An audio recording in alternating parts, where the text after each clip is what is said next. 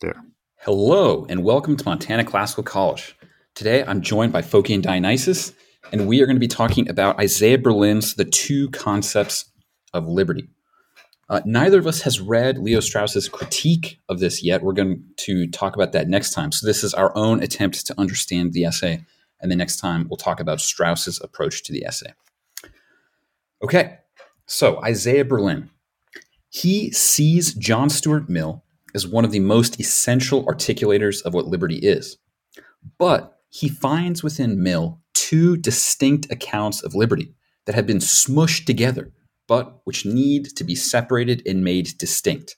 Seems to be one of the core purposes of the essay. So, on one hand, he says that Mill is one of the greatest champions of what Berlin calls negative liberty, or freedom from coercion. Negative liberty presupposes a sharp line between where public authority ends and private life begins. Negative liberty is the area within which the subject or person is or should be left to do whatever he pleases. It is the area within which a man is not to be obstructed by others. To speak anachronistically, I suppose you could say that the founder's natural rights more or less point towards this a kind of circumscription of a private area that the government shouldn't be allowed to touch. Phocion, would you add anything about the character of negative liberty? I would add, uh, I have there's this quote by Berlin, and it echoes. He says this kind of thing several times in the essay, but there's this good quote where he gives his uh, breakdown, and he says, "Those who want negative liberty, uh, they want to curb authority as such, and those who want positive liberty want it placed, want authority placed in their own hands." And I think that is a good I don't know shifting point to look at for this for these two definitions. Yeah, nice. Yeah, that's perfect for moving from negative into positive. Uh, good, good. So, um, on the other hand, Berlin sees in Mill what you could call a nascent notion of positive liberty um, that he thinks doesn't have a necessary connection to negative liberty. So, in Mill, the way that the positive side of liberty is described is when Mill talks about the development of original and non conforming personalities. Berlin builds on this account from Mill, adding that positive freedom is the wish to be a subject and not an object, to be moved by reason or purposes that are my own, and not by external ideas or causes that move me. I think, as Berlin puts it at one point, um, when speaking of the positive liberty position, I am free if and only if I plan my life in accordance with my own will. The shorthand for this kind of freedom is freedom to, whereas the shorthand for negative liberty would be freedom from. Now, the positive kind of liberty, I think, is more at home in a progressive revision uh, to the original American project that hopes that the government can, in some sense, subsidize the elimination of all the obstacles that would prevent me from planning my own perfect life or something along those lines. Um, Phocion, would you add anything to the positive liberty account? I would just say that I think we'll see that Berlin ultimately finds that version of liberty more dialectically consistent, you might say. Mm-hmm. But we'll see that he's troubled by it. Right. Yeah. So, in sum, to just sort of fill out this sort of introductory remark just to sort of like bring out the basic uh, initial argument of his essay or description. Uh, he says, or Berlin claims that within the origins of liberalism, there's already this kind of tension that we've just described between negative liberty, which is a sphere of freedom from coercion, and positive liberty, which is a desire to live an authentic life in which we move ourselves. Mill thinks that the conditions generated by negative liberty are necessary for the development of creative personalities, but Berlin himself points out, this is maybe a crucial admission, that many expressive and powerful personalities have been produced under completely opposite conditions. That sometimes oppressive, or what a liberal would see as oppressive circumstances, actually produce the highest and most uh, exultant forms of life.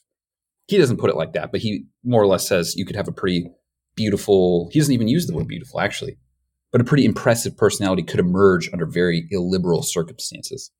And so, in that way, he doesn't see a necessary development between Mill's account of negative liberty and the movement towards positive liberty. That these things can be severed from each other, and that that kind of is a problem that he's going to be circling around. Um, so, Phocion, you, in light of this, you wanted to say something about Berlin weighing values and rights or something like that?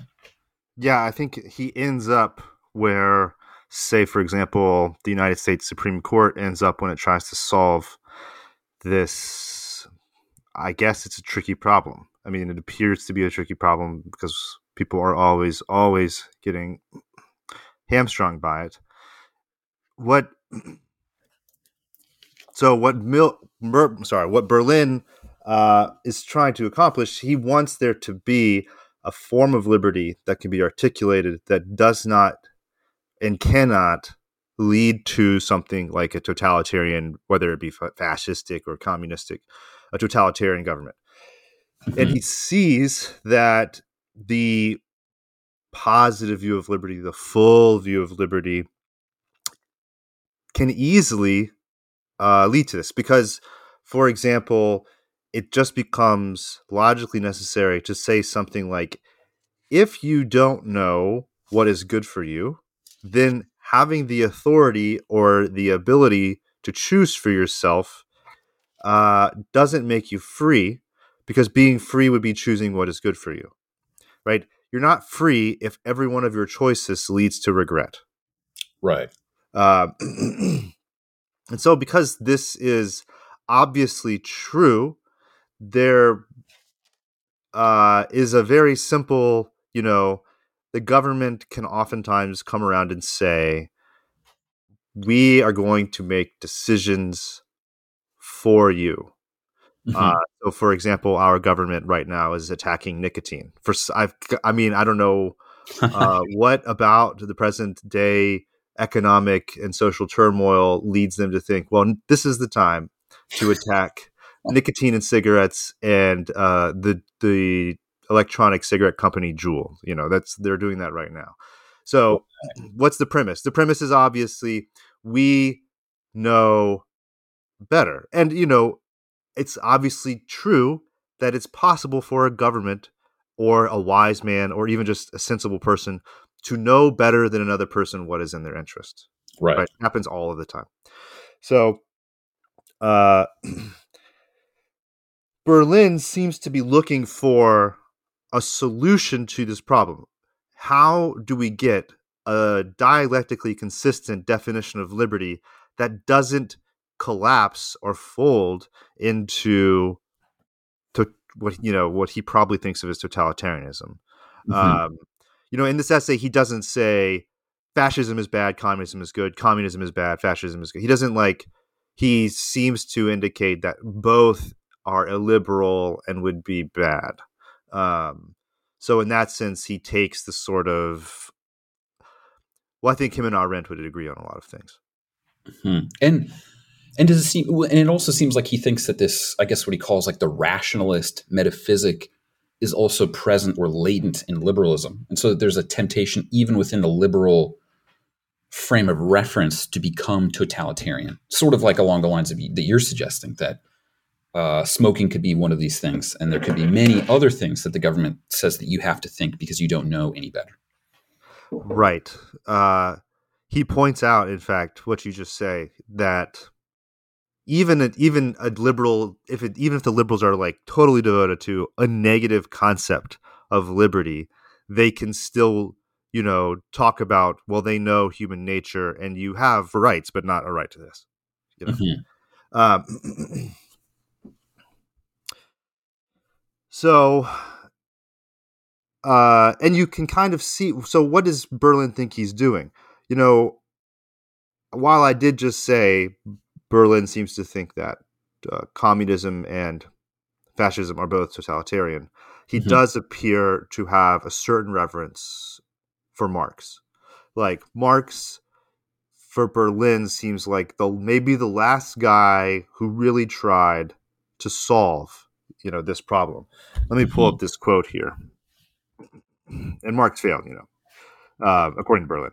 So right. we get this quote Marx and his disciples maintained that the path of human beings was obstructed not only by natural forces or the imperfections of their own character, but even more by the workings of their social institutions, which they had originally created, not always consciously, for certain purposes, but whose functioning they systematically came to misconceive. Let me repeat that. But whose functioning they systematically came to misconceive, and which thereupon became obstacles in their creator's progress.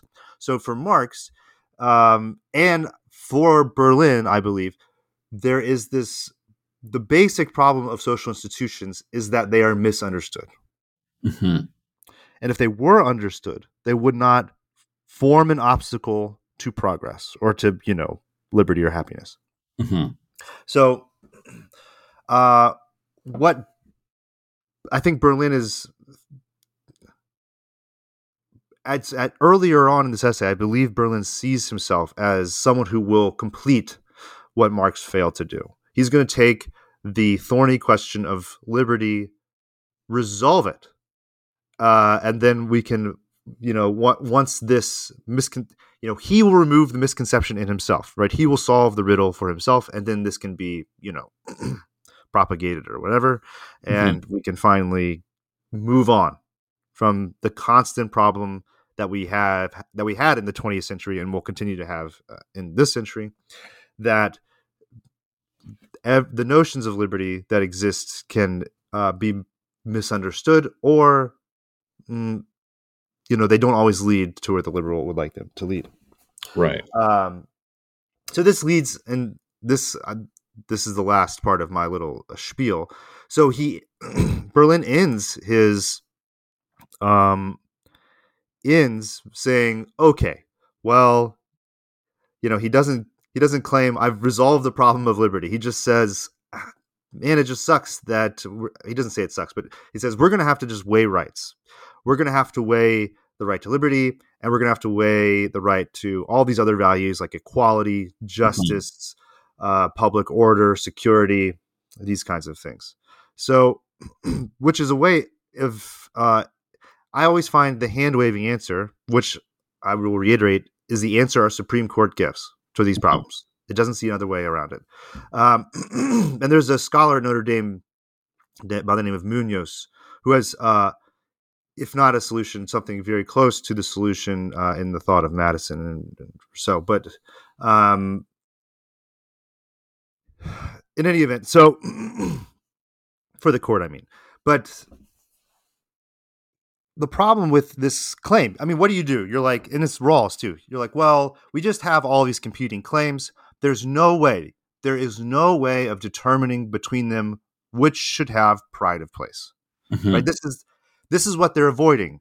They're avoiding saying that liberty is paramount or any any value, quote unquote value, is paramount um, which is a, a, roundabout way of denying that there is an ideal way of life or a or a best way of life. Right, like reason is too weak to discover it or to see it clearly enough to convince yeah. others or something like that, or or that maybe nobody has access to it. Right, right. So.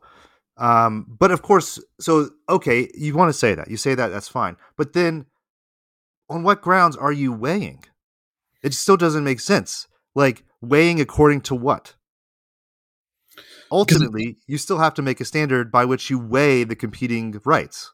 And so you still provide an answer. And this is what's this is why right wingers tend to view lefties, intellectual lefties like Berlin and others, especially in the court, as li- liars or cowards. That they they do what they're afraid to do, and then they say they don't do it.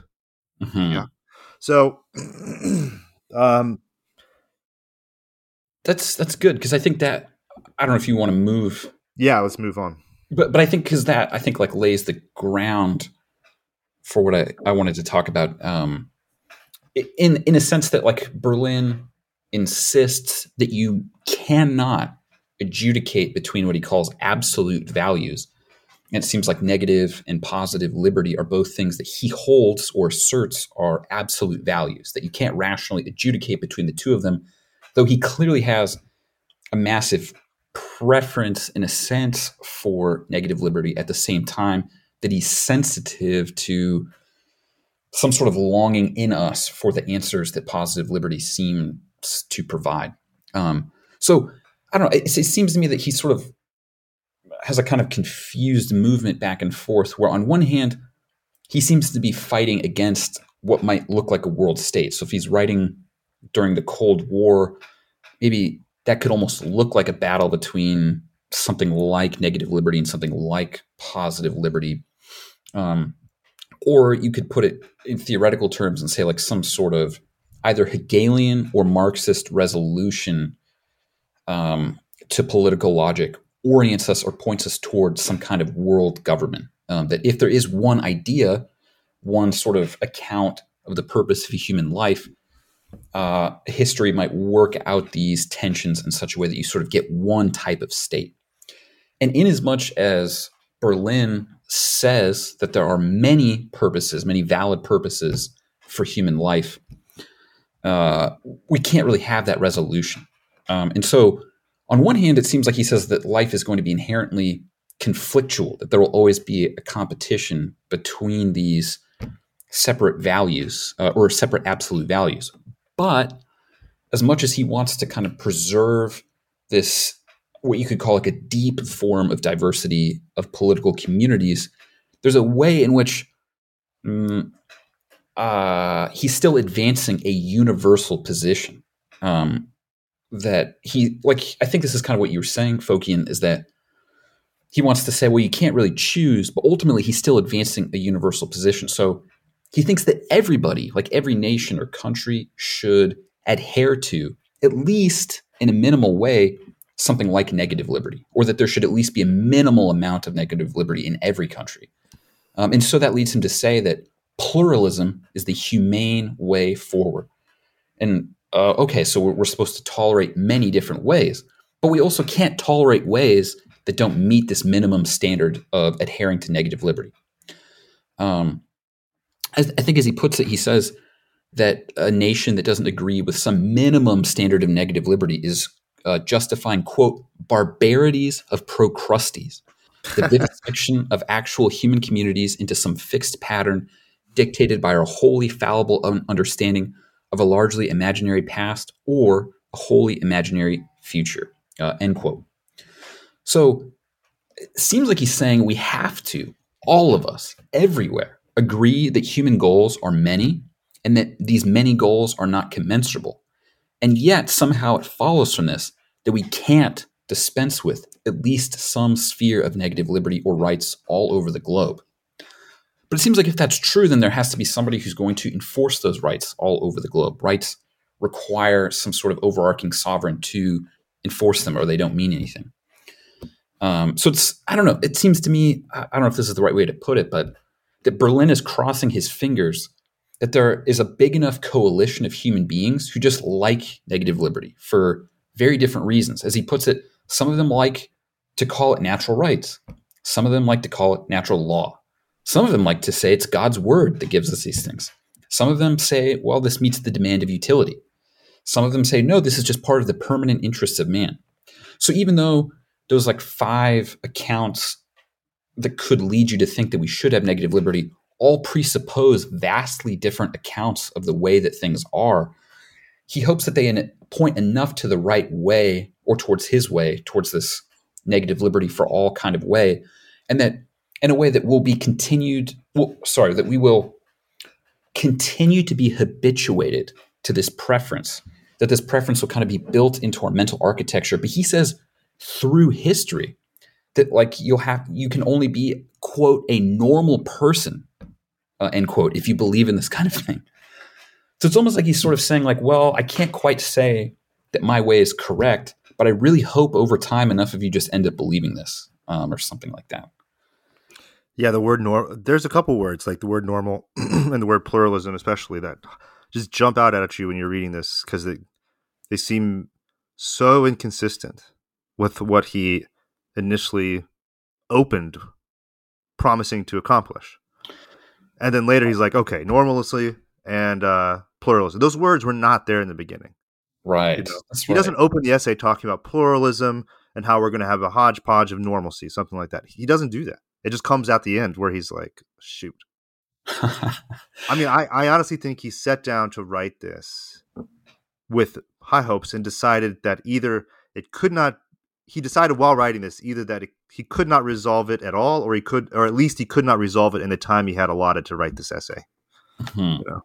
um, no, I, th- I, think that's right because it, it seems like the first couple sections open up like they they have what at least appears to be a kind of philosophic openness or sort of i want to give you an account of what this is. I want to give you an account of what that is.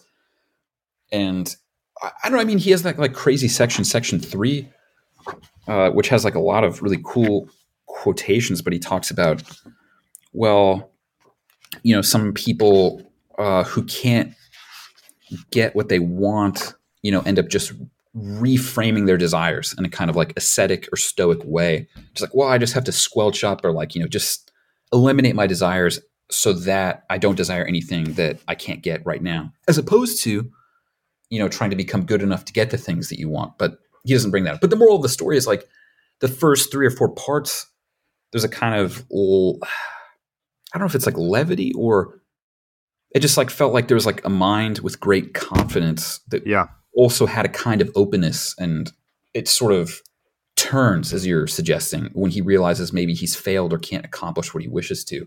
And then it turns into just like just be normal okay? Just be normal. Normal people agree with what i think okay?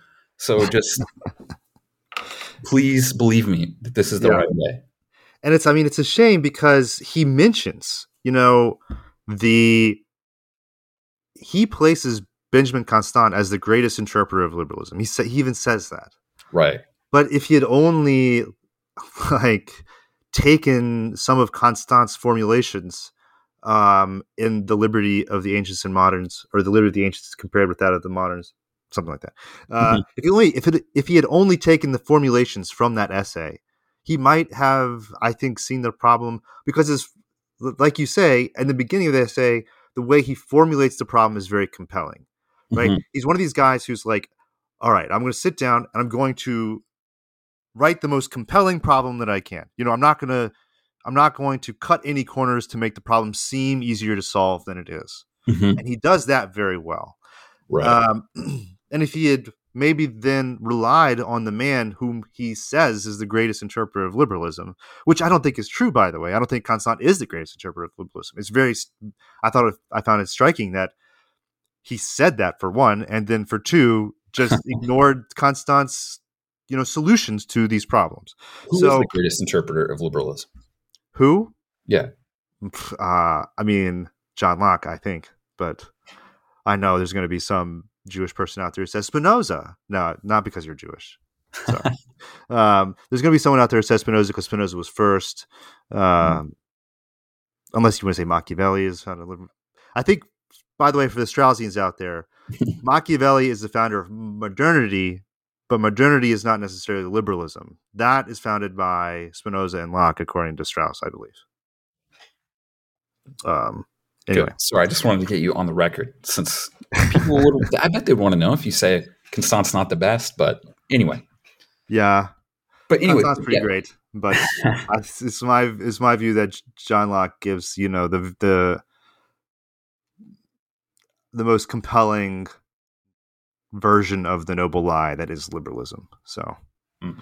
and he does that because he is the sage Locke, you know. um, so yeah, so how, how could Berlin have learned from Constant, or what do you think that he should have learned from Constant that would have made him see things more clearly? Well, we just get this beautiful formulation by Constant at the beginning of the essay I referenced. I'll read this. I won't read the whole paragraph. I'll just read part of this quote here. Uh, ancient liberty consisted in exercising collectively but directly several parts of the complete sovereignty, and deliberating in the public square over war and peace, and forming alliances with foreign governments, and voting laws and pronouncing judgments and examining the accounts, the acts, the stewardship of the magistrates, and calling them to appear to the assembled people, etc., etc., etc. You get the point. The point is, is that the ancient people had actual power in the in the polis. They right. they exercised actual sovereignty. Uh, and as we said in the the last our last lecture thing. Mhm. We have to. What's the name we call these? They're not lectures. They're not a podcast. Anyway, we'll have to come some- come Uh, up with something. Yeah. But um, in these lessons, in these in our last lesson, we we talked about how Constant uh, pointed out that ancients had very little what we would call freedom, but that's because they were the rulers in the state, and that Mhm. modern freedoms are premised on moderns not having those that power. Uh, Right. So not having the power, it would be absurd or cruel to ask moderns to sacrifice the way the ancients sacrificed, because the moderns don't have the same compensation for that sacrifice that the ancients had. Mhm. This Yeah, very I mean- elegant description of the t- what we would call the two forms of because ancient liberty for Constant is quite clearly positive liberty in Berlin. I would say. Maybe you disagree, but No, that, that seems right to me. I mean, because even he says negative liberty is a new, a relatively new idea, whereas he lists Plato amongst Hegel and Marx as those who have something in mind like positive liberty. Um, so that seems Yeah.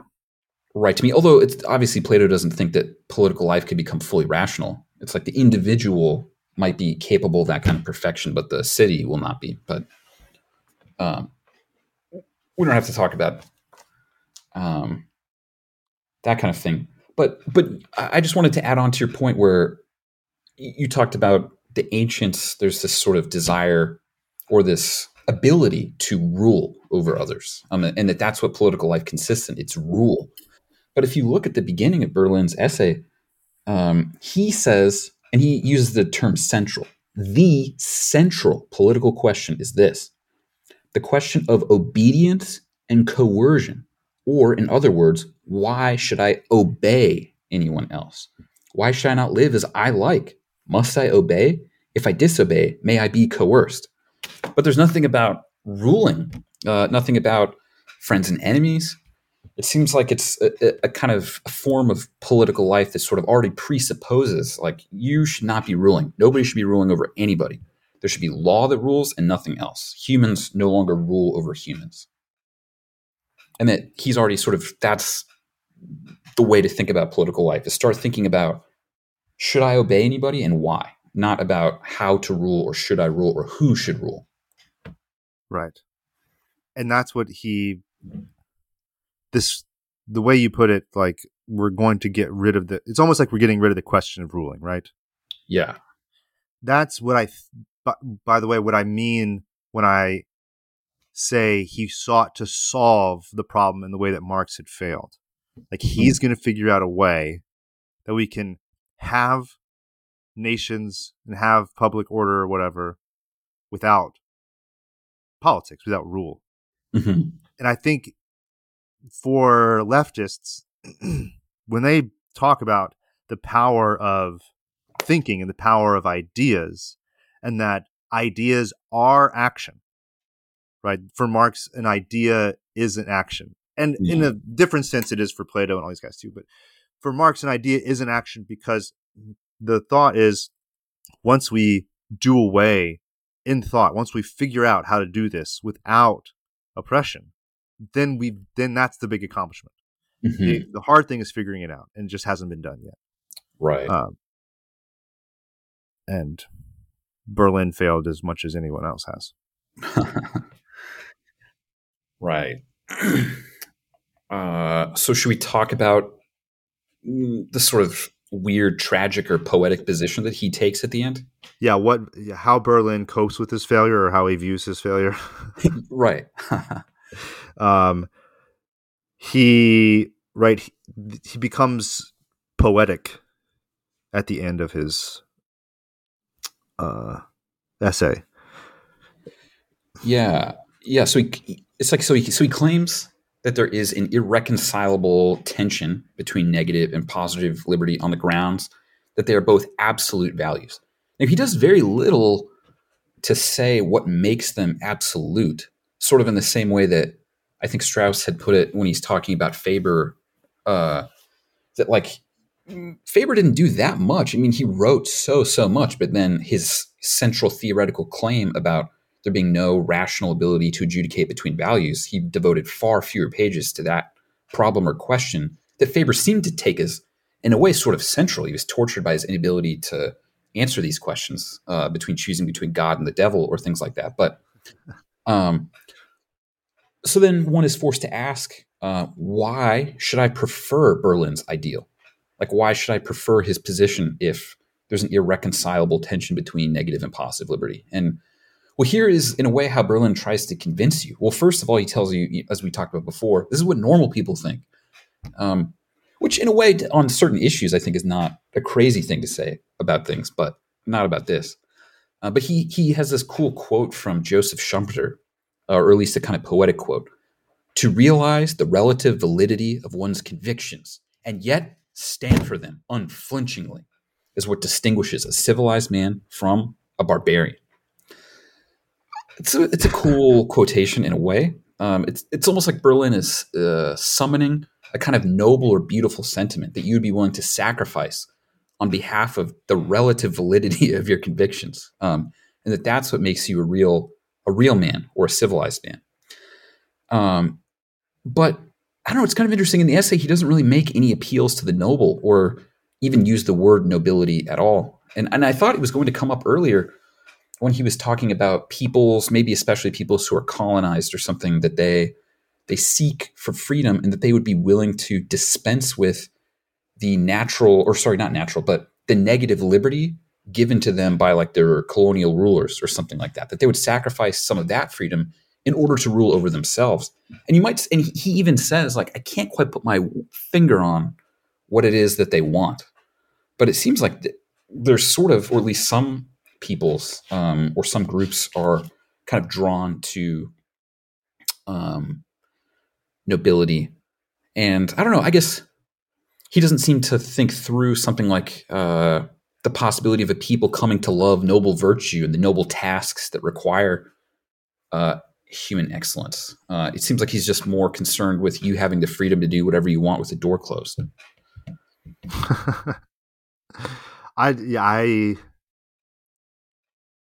I had not considered that being perhaps his motivating desire. It's certainly not uh, as expansive. He doesn't have as expansive a vision as other thinkers on this subject. But um,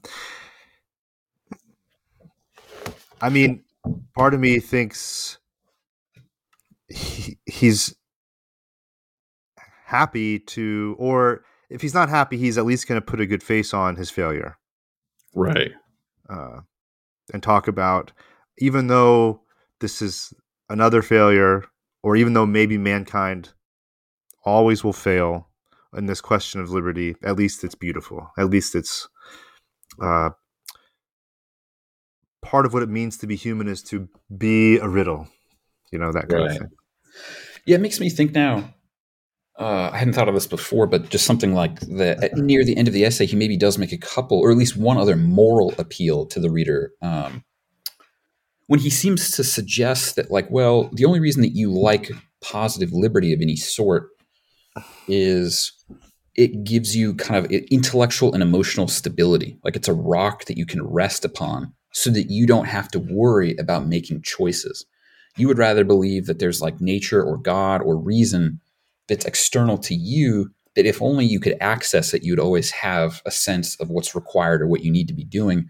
And that that emotional stability is what you want, but you don't, you lack the toughness that's required to come to grips with the fact that you can't rationally adjudicate between these things. But also, dear reader, I would like you to choose my thing anyway. And so I'm going to like tell you, because, and then again, it seems like he is still providing a kind of universal answer through pluralism, which you know doesn't admit of as much diversity as it pretends to, I guess, or diversity of ideas. Well, it, I mean, or almost yeah. There's very little in a way. Well, we know that today, at least very least, it's it's, it's clear as day today that what uh, Berlin calls relative and pluralistic is a is just a preference for uh, what is shameful. um, you and and I I mean that sounds kind of jokey, but it's a preference for those who would normally be excluded from uh, decent society. So, right. go ahead.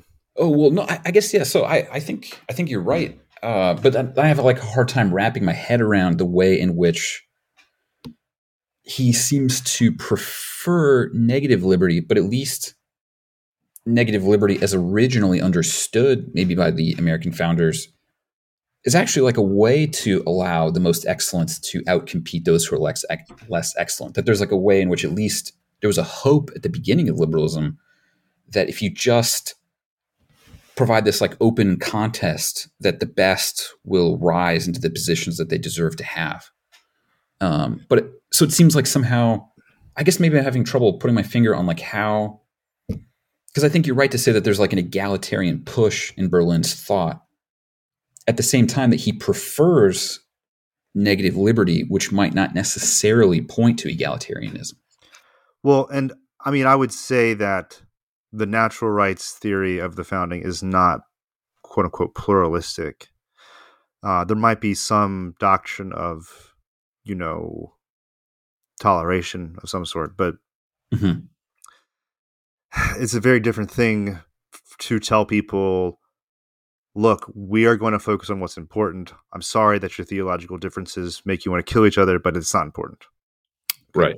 That's, I mean, I know that there's a whole rhetorical apparatus around uh, religious to- re- religious toleration, which cuts against what I just said. It says, "Oh no, like it, you know, it, it's not about that," but it, that's what it is about. Okay, and uh, for the American founders, the doctrine of rights was not at all, uh, or if at all, not really an egalitarian leveling doctrine, so much as it was a doctrine that cut away at what was unimportant and was like, uh, it was a universal standard in the high sense of universal standard, which is to say, uh, an ideal rather than like mm, a baseline that everybody should should be given. Like a form that only fits certain matter. Well, it definitely does that. I mean, but that they didn't conceive of it that way. I see. I would. I mean, I wouldn't think they. I don't think they did. Um. Oh no. Okay. Now I understand what you mean when you say that. Uh, yeah, they definitely thought that uh, only certain highly civilized peoples could achieve a natural rights government. That's what you meant, right? Yes. Yes. Yeah. Yeah. Yeah. I agree. Yeah. well, do you have any last because I think I cut you off a little bit earlier to push in this direction. Did you have any last um, thoughts that you wanted to say about the end of the essay or anything else in the essay? Uh, I just think the end of the essay is a poetical flight into relativism. Um, you know, you have to make the relativist answer poetical because it's not strictly logical. It's so easily blown up by common objections. Um, just like the weighing thing, like, oh, if you want to weigh rights, like by what standard are they weighed? That, that mm-hmm. simple question destroys the whole the whole impetus to go towards talking about weighing. So you he ends up with this really poetical, and um, and he he takes some pleasure in it. He takes some pleasure in it being tragically, you know, human beings are the crooked branch, and uh, in a way that's beautiful to me because uh, it has to be. right. Yeah. Yeah. Kind of like savoring the failure a little bit at the end and trying to beautify it. Yeah.